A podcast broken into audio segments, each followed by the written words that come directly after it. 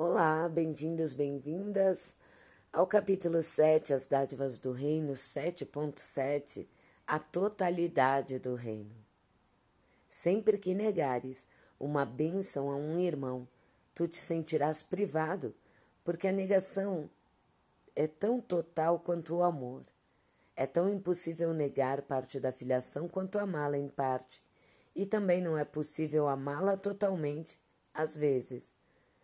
Não podes estar totalmente comprometido apenas às vezes.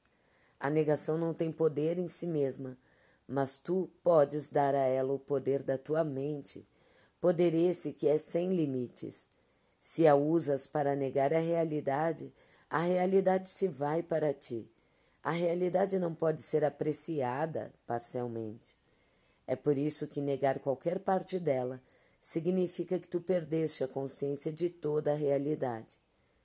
Entretanto, a negação é uma defesa e assim pode ser usada positivamente bem como negativamente. Usada de forma negativa, ela será destrutiva porque será usada para o ataque, mas a serviço do Espírito Santo pode ajudar-te a reconhecer parte da realidade e assim apreciá-la toda. A mente é por demais poderosa para estar sujeita à exclusão. Tu jamais serás capaz de excluir dos teus pensamentos. Quando um irmão age insanamente, ele está te oferecendo uma oportunidade de abençoá-lo. A sua necessidade é tua. Necessitas da bênção que podes oferecer a ele. Não há nenhum outro modo de tê-la a não ser dando-a. Essa é a lei de Deus, e ela não tem exceções. O que tu negas te falta, não porque esteja faltando, mas porque tens negado em outro, e não estás, portanto, ciente disso em ti mesmo. Toda a resposta que dás é determinada pelo que pensas que és. E o que queres ser é o que pensas que és. Assim sendo, o que queres ser determina necessariamente toda a resposta que dás. Não precisas das bênçãos de Deus porque isso tens para sempre, mas precisa da tua. O retrato que o ego fez de ti é de privação, desamor e vulnerabilidade. Não podes amar isso. No entanto, podes muito facilmente escapar dessa imagem deixando-a para trás. Tu não estás lá e aquilo não é o que tu és. Não vejas esse retrato em ninguém ou o terás aceito como o que tu és. Todas as ilusões acerca da filiação são dissipadas conjuntamente, assim como foram feitas conjuntamente. Não ensines a ninguém que ele é o que tu não queres ser. O teu irmão é o espelho no qual vês a imagem de ti mesmo enquanto durar a percepção. E a percepção vai durar até que a filiação se conheça como um todo. Tu fizeste a percepção e ela tem que durar enquanto a quiseres. As ilusões são investimentos. Elas durarão enquanto tu o valorizares. Os valores são relativos mas são poderosos porque são julgamentos mentais. A única maneira de dissipar ilusões é retirar delas o investimento e deixar de ter vida para ti, e deixarão de ter vida para ti, pois as terás colocado fora da tua mente. Enquanto as incluis em tua mente, tu lhes dás vida. No entanto, Nelas não há nada para receber a tua dádiva. A dádiva da vida é tua para ser dada porque te foi dada. Não és ciente da tua dádiva porque não a dás. Não podes fazer com que nada viva, já que o nada não pode ser vivificado. Por conseguinte, não estás estendendo a dádiva que tu ao mesmo tempo tens e és, e assim não conheces o que és. Toda a confusão vem de não estenderes vida, porque não é essa a vontade do teu Criador. Tu não podes fazer nada a parte dele, maiúsculo, e efetivamente nada fazes a parte dele. Segue o seu caminho para lembrar-te de ti e ensina o seu caminho para que tu mesmo não esqueças. Dá só honra aos filhos de Deus vivo e inclui-te no meio deles como com contentamento. Só a hora só a honra é a dádiva adequada para aqueles que o próprio Deus criou dignos de honra e a quem ele honra. Dá a eles a apreciação que Deus sempre lhe reserva, porque são os seus amados filhos, nos quais ele se compraz. Tu não podes estar à parte deles, porque não estás à parte dele, maiúsculo. Descansa no seu amor e protege o teu descanso amado. Mas ames tudo o que ele criou, do que tu és uma parte, ou não podes aprender sobre a sua paz e aceitar a sua dádiva para ti mesmo e como tu mesmo.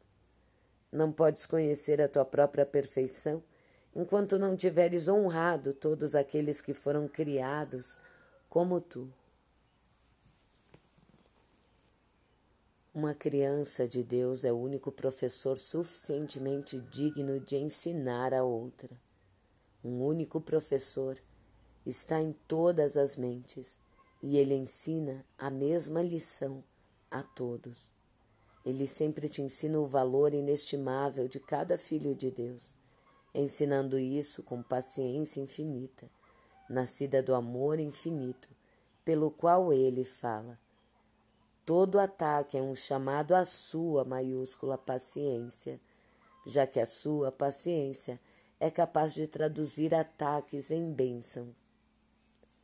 Aqueles que atacam não sabem que são abençoados. Atacam porque acreditam que são, destru... que são destituídos. Dá então da tua abundância e ensina os teus irmãos a deles. Não compartilhes as suas ilusões sobre a escassez, ou perceber-te-ás como se algo estivesse te faltando. O ataque jamais poderia promover ataque, a não ser que tu o tenhas percebido como um meio de privar-te de alguma coisa que queres. No entanto, não podes perder coisa alguma a não ser que não a valorizes e, portanto, não a queiras. Isso te faz sentir-te privado dessa coisa e, através da projeção da tua própria rejeição, acreditas então que os outros estão tirando-a de ti. Tens que estar amedrontado se acreditas que o teu irmão está te atacando com o fim de arrancar-te o reino do céu. Essa é a base fundamental de toda a projeção do ego sendo a parte da tua mente que não acredita que é responsável por si mesma e sem aliança com Deus, o ego é incapaz de confiança. Ao projetar sua crença insana em que tu foste traidor para com o teu Criador, ele acredita que os teus irmãos, que são tão incapazes disso quanto tu, estão empenhados em tirar Deus de ti. Sempre que um irmão ataca outro, é nisso que ele acredita a projeção sempre vê os seus desejos em outros. Se escolhes separar-te de Deus, é isso que pensarás que os outros estão fazendo contigo. Tu és a vontade de Deus. Não acredite em nada mais do que a tua vontade, ou estás negando o que tu és. Nega isso e atacarás, acreditando que foste atacado. Mas vê o amor de Deus em ti e tu verás em toda parte, porque Ele está em toda parte. Vê sua abundância em todos e saberás que estás nele como eles, com eles. Eles são parte de ti, assim como tu és parte de Deus. Sem a compreensão disso, tu és tão solitário quanto o próprio Deus, quando os seus filhos não o conhecem. A paz de Deus é essa compreensão. Só existe um caminho para sair do pensamento do mundo, assim como só existiu um caminho para entrar nele. Compreende totalmente, compreendendo a totalidade.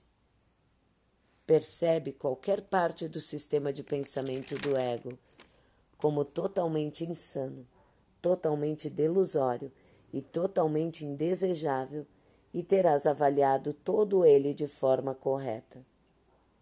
Essa correção te permite perceber qualquer parte da criação como totalmente real, totalmente perfeita e totalmente desejável. Querendo só isso, terás só isso, e dando só isso, serás só isso. As dádivas que ofereces ao ego são sempre vivenciadas como sacrifícios mas as dádivas que ofereces ao reino são dádivas para ti. Elas sempre serão guardadas como tesouros por Deus, porque pertencem aos seus filhos amados, que pertencem a Ele. Todo o poder e toda a glória são teus, porque o reino é dele. Maiúsculo. Assim é. Até breve. Bem-vindos, bem-vindas. Que delícia a gente falar sobre isso. Esse essa parte, né, do do ensino, essa parte da caminhada em olhar os outros como espelho, normalmente detém bastante resistência.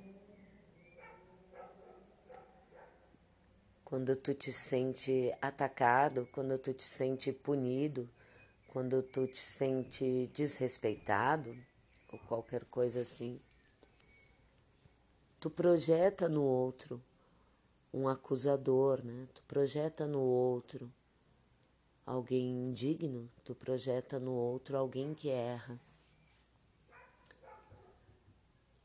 E é muito difícil que a gente consiga fazer esse exercício, esse exame mental, né? De observar o outro e ver ele nu, além das imagens que eu fiz, que eu projetei dele.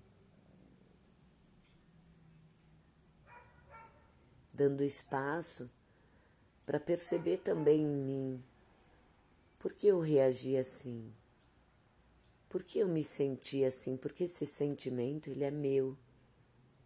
Não foi o outro que introjetou, não importa o que ele tenha feito, não foi o outro que, que introjetou o que eu senti ou o que eu pensei.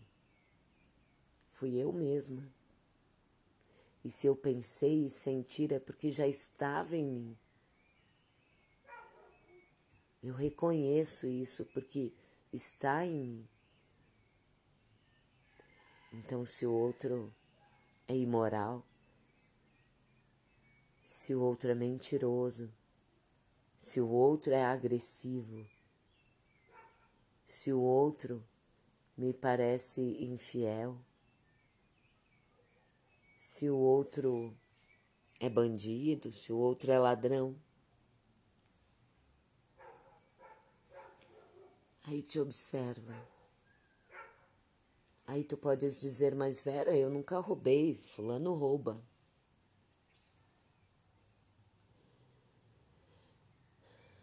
É muito importante um exame honesto, mental. Não precisa ser expresso, na verdade, nem é bom que seja. Você não precisa compartilhar esse teu autoexame, né? Mas que seja honesto contigo.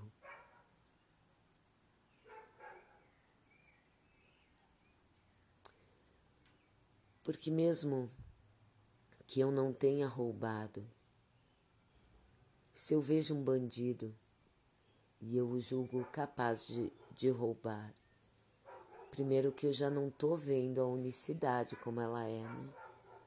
Porque não tem, vai roubar de quem, gente? se nós somos um. Essas imagens de separação e de muitos né, que nós temos são imagens. Na verdade, nós somos um. Mas vamos lá, né? Seguindo o exame mental nesse exemplo. Você pode pensar Vai trazendo, vai trazendo para a consciência, porque ela vai te trazendo as respostas e o caminho, te dando o direcionamento de onde encontrar a tua resposta. Então, se eu vejo alguém que rouba e o acuso, e agora sabendo que esse ser é apenas um espelho e uma oportunidade de eu abençoar essa faceta em mim abençoando ele primeiro. Mas eu nunca roubei, então por que vejo nele um ladrão? E aí te entrega para o silêncio. Observa os teus pensamentos. Onde está a bandida em mim? O que eu tenho roubado? porque não necessariamente precisam ser coisas. Vai dando espaço, vai abrindo, vai abrindo esse portão sombrio aí que a gente normalmente não quer ver, né? Deixa a luz da tua consciência penetrar essa escuridão. Deixa vir à tona, deixa vir a luz porque essa resposta está ali. O que eu tenho roubado? E de quem? Será que eu não tenho roubado vida?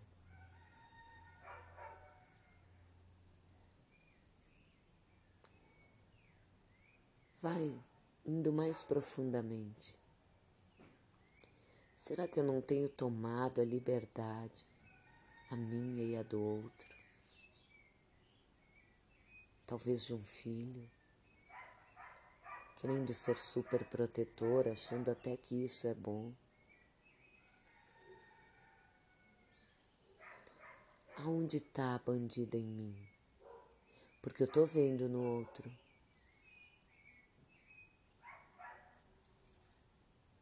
É preciso honestidade e compaixão, para que nesse ponto a gente não entre numa, num processo de autopunição e julgamento também de si mesmo, né? Mas apenas de alguém disposto a ver com clareza, alguém disposto a assumir responsabilidade da sua própria vida alguém disposto a ver diferente do que já viu antes.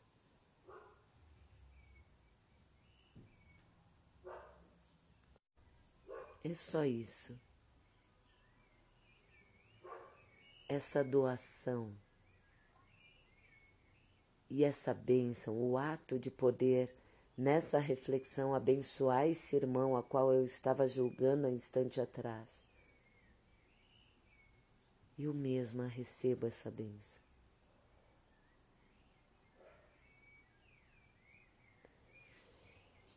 Eu tive situações né, de traição né, conjugal, em que me sentia muito vítima. Durante muito tempo acreditei nesse papel. Me coloquei numa condição de vítima e acusei meu irmão, meu companheiro no momento com todas as minhas forças. E sabe, quando eu comecei a observar e trazer mais tempo assim de intimidade para as minhas dores, sabe? Ter mais intimidade comigo. Tudo foi se tornando mais e mais claro. O outro não me, me traiu. O outro não me enganou. O outro foi uma bênção, uma dádiva para mim, se oferecendo para que eu pudesse ver o quanto eu me traía. acreditando nisso. O quanto de vida eu desperdicei acreditando que alguém pudesse me trair. O quanto de vida eu desperdicei não assumindo quem eu sou, não assumindo o que eu tenho. Eu mesma estava a me trair. E quando essa ficha caiu, gente, foi libertador. Foi libertador.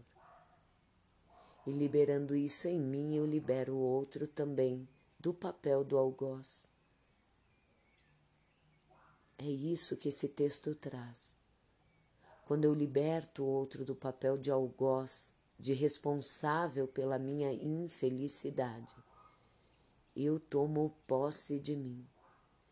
Eu assumo as rédeas da minha vida. E se eu assumo as rédeas da minha vida, e eu agora escolho ser feliz, não mais uma vítima sofredora, eu mesma posso mudar todo enredo, deixando de ser uma vítima sofrida para ser uma pessoa que flui por si própria e que não mais aponta os dedos ou elege seus algozes, mas que sabe que em si própria habita a única responsabilidade pela minha felicidade. se assim eu desejar ser feliz. O problema é que muitas vezes a gente deseja o especialismo da dor. É uma forma de a gente receber carinho, atenção, né? Quando a gente sofre, chora, quando a gente está doente, com semblante sofrido, a gente tende a receber carinho, né? E desde criança a gente chora, a mamãe pega no colo. Então a gente tem essa inconscientemente esse essa ferramenta aí para receber amor, mas por que que a gente procura tanto por amor fora, né? Por que que a gente quer tanto um colo externo, se nem a gente mesmo se dá? E é esse o convite, gente, que a gente possa ser esse colo amoroso para nós próprios, para si mesmo. Fazendo também esse exercício que nos é sugerido aqui, que eu possa ver o outro um espelho para olhar as minhas profundezas com clareza e me amparar e me abraçar e me aceitar com tudo que tiver ali. Tirando o meu dedo apontando para o outro e tocando no meu coração com honestidade. Isso é transformador. Mas só experimentando é que tu consegue, né? Ter noção do quanto isso é libertador.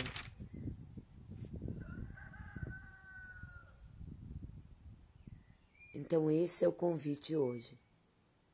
Que toda vez que eu julgar um irmão, Toda vez que eu achar que meu marido está fazendo algo errado, que meu filho está fazendo algo errado, que o outro não está. ou toda vez que eu achar que o outro está tá aí fazendo algo errado, ou mesmo algo certo, que eu possa lembrar que ele me é um espelho e abençoá-lo porque assim é.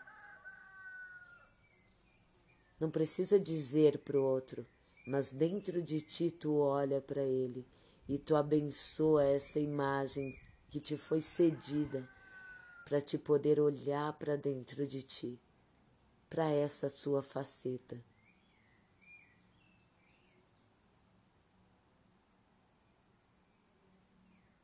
Todo irmão, todo ataque é uma oportunidade de reconhecer em ti e poder curar a luz da consciência, né?